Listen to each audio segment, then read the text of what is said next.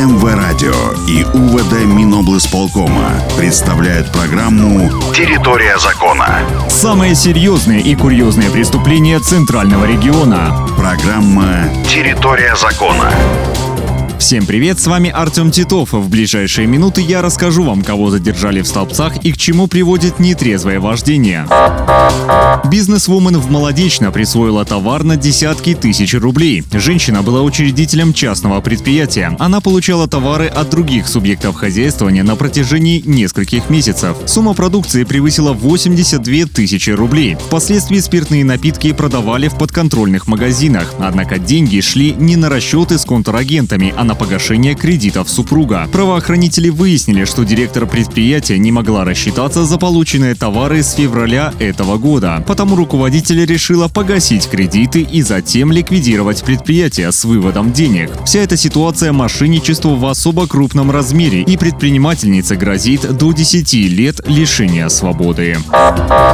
Правоохранители Минской области задержали оптового закладчика наркотиков. 37-летний житель столицы работал на незаконный интернет-магазин. Опасное вещество мужчина хранил в тайнике в лесу около деревни Копище. Там было более 100 граммов мефедрона. Следователи возбудили уголовное дело и выясняют, был ли замешан преступник в других подобных случаях в прошлые годы. Однако мужчина уже может отправиться в места не столь отдаленные на срок до 15 лет.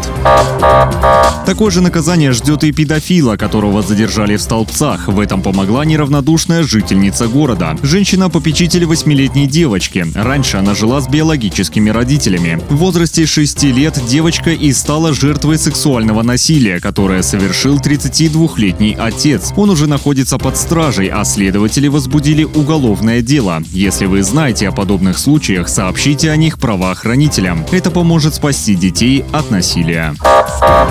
Семейная пара из Солигорска увидела объявление в интернете и решила забрать щенка породы шпиц. Надо было сделать одну малость – оплатить некую службу доставки домашних животных. Пострадавшие оставили реквизиты своей карты, но питомца им не привезли. Зато со счета исчезло детское пособие в размере 450 рублей. Мошенники уже недоступны, но не исключено, что они действуют под другим именем или ресурсах. Помните, нужно быть бдительными при переходе по ссылкам и не доверять обещаниям в интернете.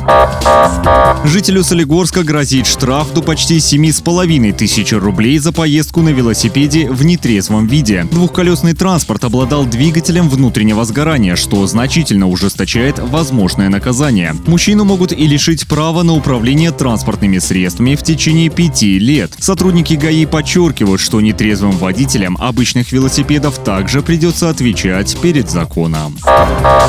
Что же на этом у меня все. Будьте внимательны и помните, правоохранители Минской области всегда стоят на страже закона и готовы помочь гражданам. Программа «Территория закона».